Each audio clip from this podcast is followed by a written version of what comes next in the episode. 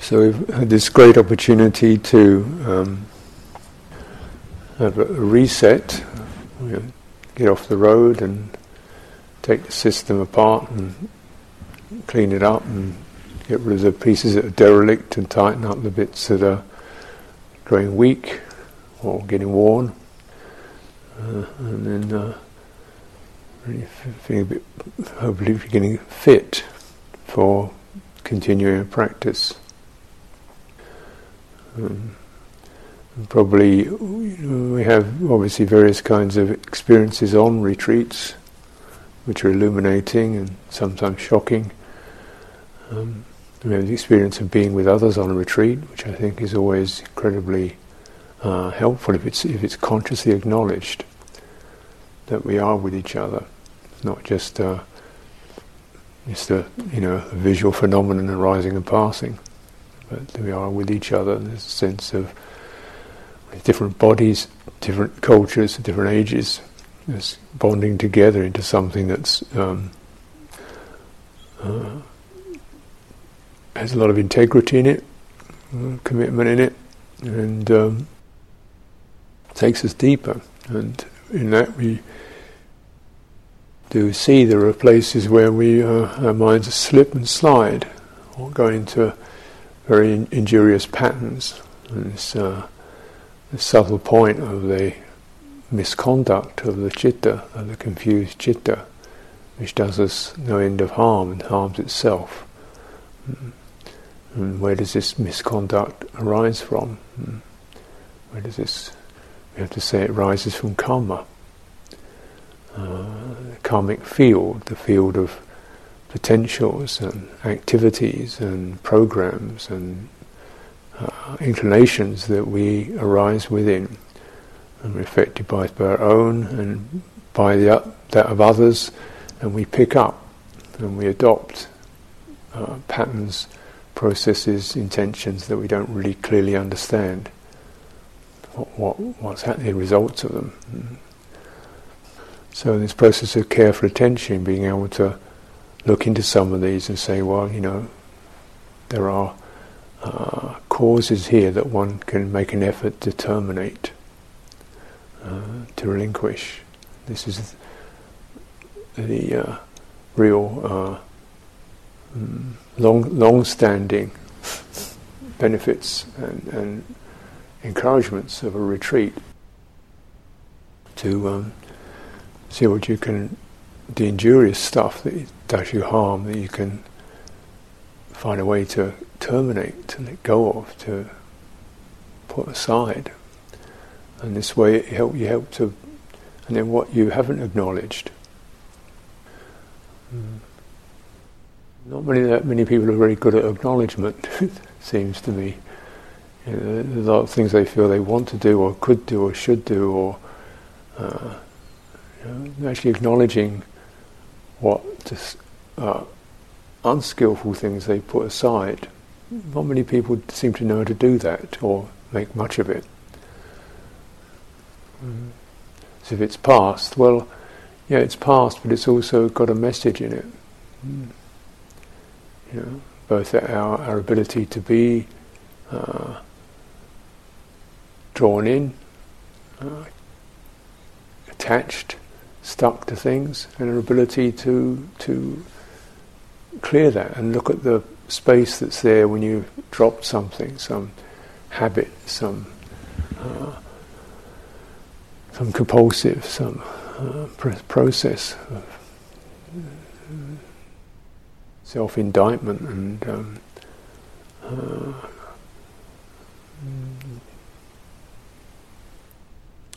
aversion to others, guilt.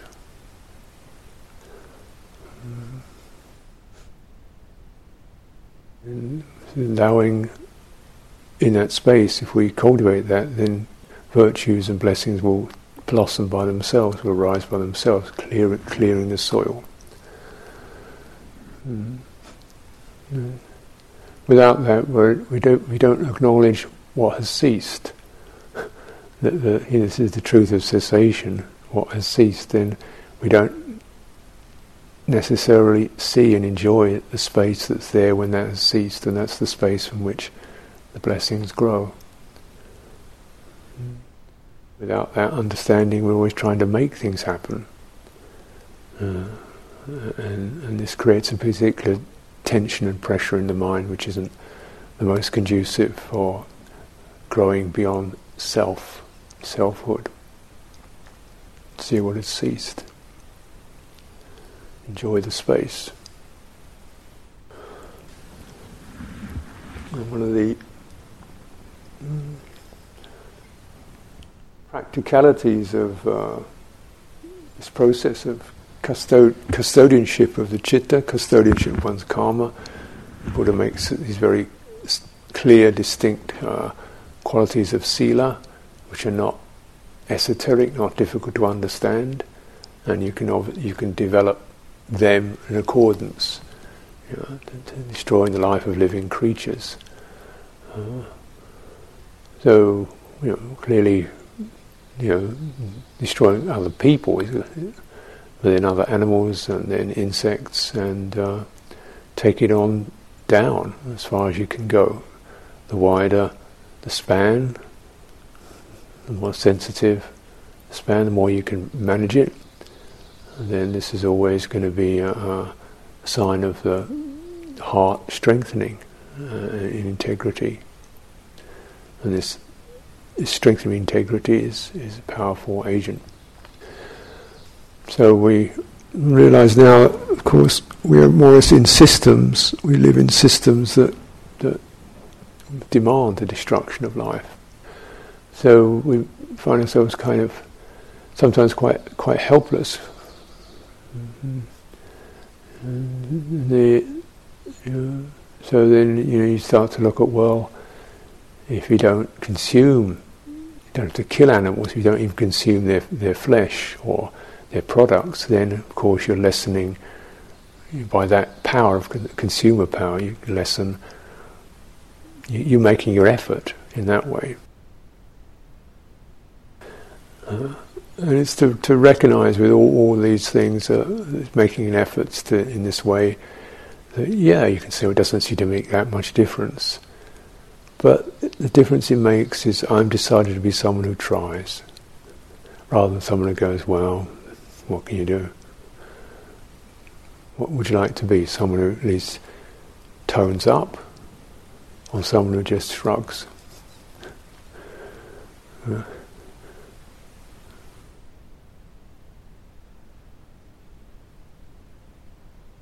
and uh, yeah, so destroying life. We particularly have the power, consumer power. This is a great power. Um, and then we look at if we look at this uh, broadly, we, as I said before, we recognise that every material thing comes from the earth, and uh, we take it. Is it been given? can the earth give? Well, the earth can drop fruit. It can certainly it can give. We, do we do we do we pay anything back? You know, since the earth can't speak. What we take, we, we do have to take. Could we give something back? Hmm. And take little, take as little as possible. This is always, a, to my mind, this is always a good thing to tone up to. Again, one can feel it's not going to make that much difference, but it makes a difference to oneself. You know, you become someone who who tunes in sees sees the danger and at least tries. You know, that's what I do. I try. I don't expect the earth is going to be changed by my actions alone, but I know I will be.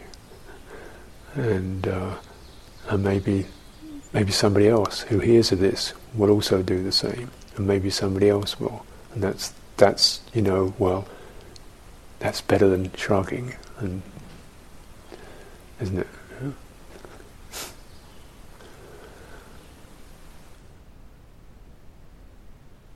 So, uh, so, you know, I have quite a lot of environmental conscience. So I personally do things like a determined not to to use bottled water because uh, this is, can be quite difficult at times. But I thought, well, I won't die if I go 24 hours without water. If I if I you know I'll, I'll get through. And so even in places like India and Southeast Asia, I managed to get along without using any of this stuff, plastic stuff. Just uh, take a chance, boil some water, go without. It's doable, and you make make an effort. Just try, make an effort, because it's better to be that than just, you know. a feeling of hopelessness, helplessness, or just not even noticing. So one looks at things you, one can do, and you, this way you, you tone up uh, sexual misconduct. Just aware we we have sexual bodies. Um, that's what they That's kind of what they one of those fundamental um, programs they have to have, supposed to have to to regenerate and so forth. Sexual bodies, so refrain from you know speech that's, that's suggestive, flirtatious, uh, body language, gestures, even clothing. Uh, is, is just there to keep one do what clothing should do. It's not there to be an advertisement for something.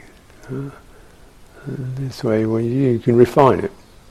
So we're we're definitely not sending out signals, uh, or and if signals are sent out, we don't respond to them. We train ourselves not to respond to these.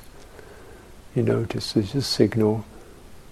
Uh, it can be attraction, uh, desire arising. You think, well, you know, just how, although clearly, you know, sexuality is is so it's there, you know, and it's part of what people live with and form relationships with. That's as it is. But we also just see, I mean, the amount of harm, the amount of harm caused through sexual misconduct, and it's it's it's it's. Uh, rife. It's it's it's a it's a pandemic uh, of abuse, and uh, and people and and people not really acknowledging. Well, it's because you know the hooks are out. It's not like they're out all over the place. Everything you see, well, not everything, but a lot of things you see are definitely got a, a sexuality in their presentation, in their advertising. Yeah. So I've lived celibate life since I was 25 or so. But it not doesn't mean that one's body is celibate. it, it, uh, not insensitive to that. You get very sensitive to it, and you begin to see, geez, there's so much of this around. You go to a city, it's just everywhere. You can feel buttons being pushed, and you, know, you didn't really notice it before. Uh, yeah. And then it's so pleasant to be in situations where people are behaving in ways where those don't get pushed. You feel quiet, calm, tranquil, peaceful, just easy, easy with each other. And you know, the lights aren't being lit, things aren't going on. So you say, well, I'm someone who trains so that I neither endorse it, I don't follow it, and I don't participate in anything that um, gives out these signals as, as, a general public statement, or who, who you know, is following that, hungry for it. These are things to, to, to consider. Intoxication. Clearly, the drink and drugs thing is again pandemic. Absolutely, uh, in one uh, in, the, in the curious uh, typical double standard schizoid nature of a confused society, both condemned and, and highly profitable. You know, liquor, absolutely fine, you know, Johnnie Walker, 25 bucks a sh- uh, bottle or whatever it is, absolutely great, wonderful, you know, got to have this. And, uh, and find it funny, people getting drunk is funny, humorous, and have a good time. And then alcoholism is sinful and wrong and disgusting. And, You know, and once, and then, of course, alcohol is fine, uh, marijuana, terrible, dreadful, crazy stuff. You think, well, where's the line? You know, and and, and this schizoid nature of, of our crazy societies based on money and damaging people for the sake of money, rotting people, corroding people uh, for the sake of money. You know, how much resources are used for the, just the production of, of alcohol. How many plan- how much planetary resource is used in that? Vineyards and so on. No, have a drink now and then, it doesn't do any harm. Well, yeah, sure, like half a glass of beer doesn't do that much harm. But then if you tone up, you think, well, but zero glasses of beer does even less harm. and uh, you want to be someone who, who is able to draw lines. You know, it's not going to change the, the world, but I want to be someone who who who draws draws those lines and make makes things clear. Uh, till we can begin to see how, how why why is this all so so pandemic, it's, it's because it's a cycle. The more you corrode people's hearts, the more you intoxicate and confuse and bamboozle people's hearts, the more lost they are, the more lost they are, the more desperate they are, the more desperate they are, the more they need a drink. And so it goes. Um, the less qualities of value and respect and kindness occur between people, the more desperate they get, the more confused they get, the more sexual misconduct occurs. These are, you know, these are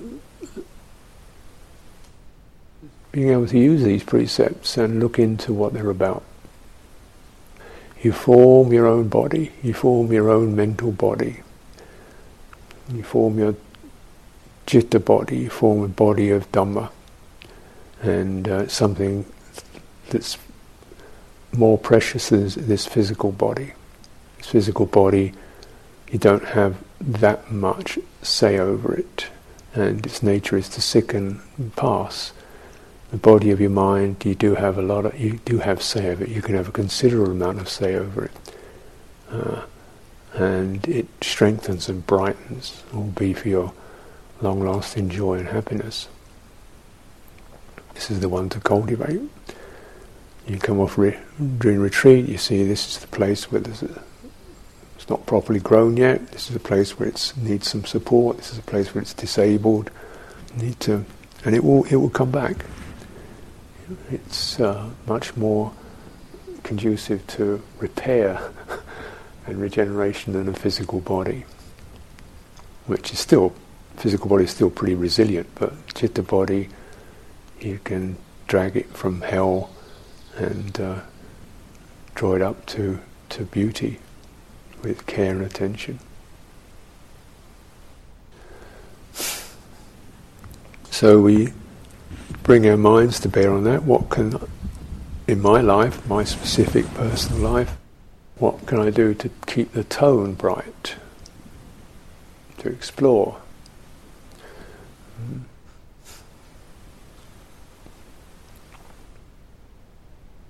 Strengthen the body, cultivate the generosity of heart, toward, and a lot of clearing of regret and inadequacy and things we things we haven't been able to change, or our, our uh, you know, our, our guilt that can occur, guilt and shame.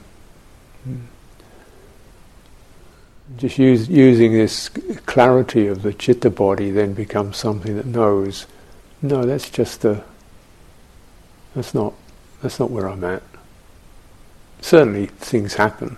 Certainly just having a physical body, it clunks around, you know. It, it looks like this, it can frighten people, it can, you know, it can do things, but I'm not in that, I'm not doing that. You know, my, my chitta body is clear, this is this, and I take responsibility for that. We all are, in some ways, will, you know, myself, you know, still recognizing I participate in damaging, even coming here to fly here, and contemplate that, and uh, you know. So you know, it's not as if one is ever you can come out absolutely uh, angelic but you know where your chitta is, and you know you try, you know you make an effort, you know you talk about it, you know you have a conscience in that way. Then you begin to clear, you know, what your intention is, what your priorities are, what your intention really is, and what's just almost like locked in that we haven't found a way to get to clear yet. Really knowing your, your chitta body is, is so helpful. It's amazing how the sense of uh, um, having done being wrong, something wrong, can can cloud the mind. Mm. I think you know, we were, one morning over breakfast we were comparing different kinds of guilt we had. Yeah. I have male, male guilt, English guilt, colonial guilt. Uh, I have quite a few impressive guilts. Uh, and then uh, one of the monks had this footnote guilt, which is a really interesting form of guilt, which is not having read the footnotes properly, having skipped over footnotes. so you can fine tune the guilt one feels over one's children or one's parents or you know, or me or the other yogis. I used to get Desana guilt, guilt if I didn't give a talk, guilt if I did give a talk because it wasn't quite what everybody wanted, guilt if it was too long, guilt if it was too short. Uh, and so there's no way out of this except to tune into the, the chitta body, mind, and recognize, well, whatever one does, in some ways, once it moves into the world of action, you know, once it's like you know what your intention is, and uh, you, you hold that clearly. So then asking for forgiveness for these accidents, these things that may have been misinterpreted, unintentional. We may have, you know, think didn't she didn't actually mean to do that. She didn't even do that, but I thought it looked like it. You know. I, I interpreted it that way, so may have caused offence unintentionally. still to sense clearing it, clearing it, and even asking to clear it. This is always a good procedure. And in uh, monastic life, we have this every couple of weeks, and it was very inspiring one of you were mentioning to me the other day how you had a, I think, a weekly or fortnightly um, get together with a few others just to talk things through, take precepts, and just mention to each other this is where things went wrong, or argument, or you know, slipped a bit. And it's just a sense of getting it, just using other people to, to clarify, to, to make acknowledgement. That was a mistake and because I've made, made it so clear in my mind in this way, which is just stating it and not anguishing over it, using other people just to state something and not to go into a tribunal over it. And people just listen in silence and, you know, okay. Mm. And then be able to right, having acknowledged that is the error, the slip of mindfulness, now I see that. That's the piece. Shape that up, cut that off, and again you strengthen your chitta body. So this this is, I think, very uh, glad to hear that that uh, piece because in monastic life it's it's it's kind of the norm. But of course, anything that becomes a norm becomes just ritualized and and yet taking those occasions uh, as practitioners when we do feel we've uh, you know just to, to, help each other clear um, things if if they don't clear they just hang around in this nebulous guilt uh, it dampens the heart so the Buddha always recommended he's saying it's great gain great gain when a transgression is noticed. It's great gain. It's great gain when a transgression is noticed. We see this as we see this as development in this noble discipline, this noble training. It leads to furtherance because the citta steps out, and you, you see that's where the the hindrance was. So clearly, major precept is the speech. Um, so body acts, nothing, nothing acts as quick as, as thought. And thought, what one thinks leads to speech, what one says leads to thought. Uh, so the four kinds of uh, uh, injurious or harmful speech are um, uh, telling falsehoods, uh, and you're refining that to the point when one begins to acknowledge this is actually this is an exaggeration, and this one, one, one, do, I, you know, one does this because it, it get, makes a point, it highlights a point, it strengthens a point. You know, Thousands of people turned up. Well, there was seventy. It was, it was a fantastic. It was, it was good, you know, and just uh, why was to kind of put highlighters around things, exaggerating things. It's a dramatic effect, and sometimes it is to to uh, to to manipulate, you know. Everybody, everybody was really annoyed at that. I mean, I was annoyed, and one other person. you, know, you, you can this, this kind of thing, or we always, or we never. There's always exaggerations, and then you start to look at that and think because you're trying to to make a point and, and push something a certain way. And of course, this is totally normal, as, as in fact lying is totally normal. Uh, because everybody's trying to push their way some way. Because in a, in a world where there's not openness and mutuality and trust, you, you make your way by pushing, and one way you push is by deceit, manipulation, exaggeration, presenting what isn't true. And so this is very co- absolutely common, very common. Um, uh, what shape do you think the mind is? Doesn't bear thinking about because it doesn't even know what truth is anymore. You know, I mean, you've got some classic public figures who just have do not obviously do not have a single clue as to what truth is. just that which is most convenient to, to, to say for my own advantage is the only uh, measure. Uh, modeling this. Polit- polit- politics is just.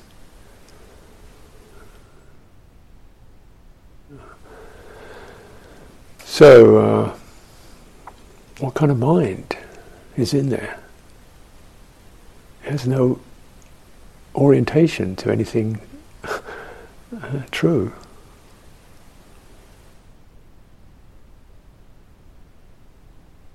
So, falsehoods, uh, slander, gossip, uh, also very common.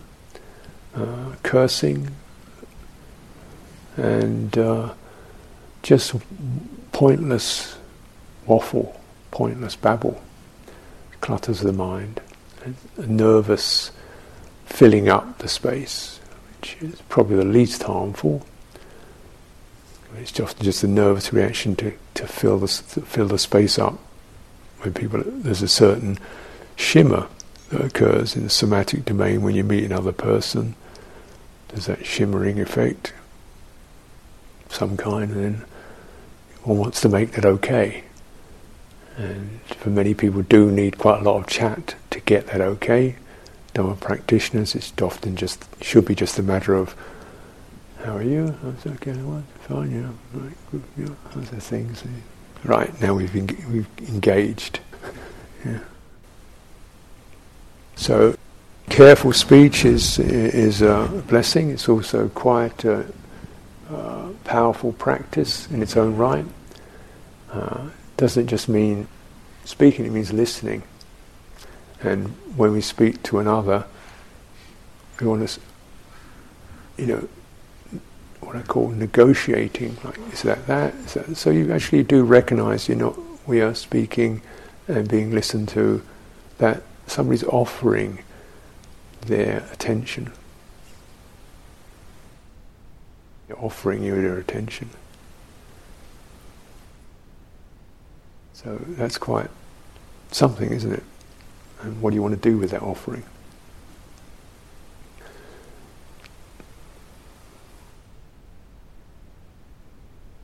Just checking in. Time, place.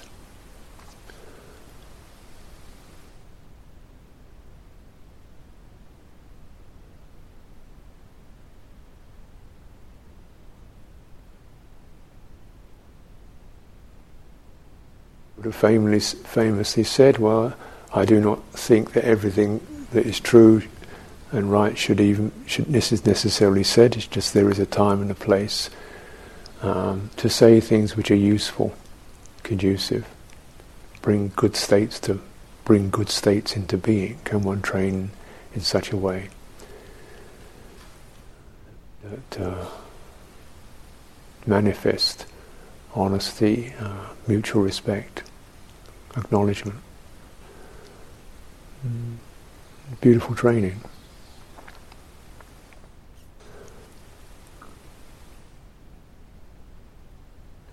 So you can refine these these precepts as you cultivate. You can refine them from the most fundamental level, basic level, down to really you know, checking the programs, the habits of the mind, the the uh, habitual, the normal, the unnoticed, the familiar, and saying, is this, "How is this?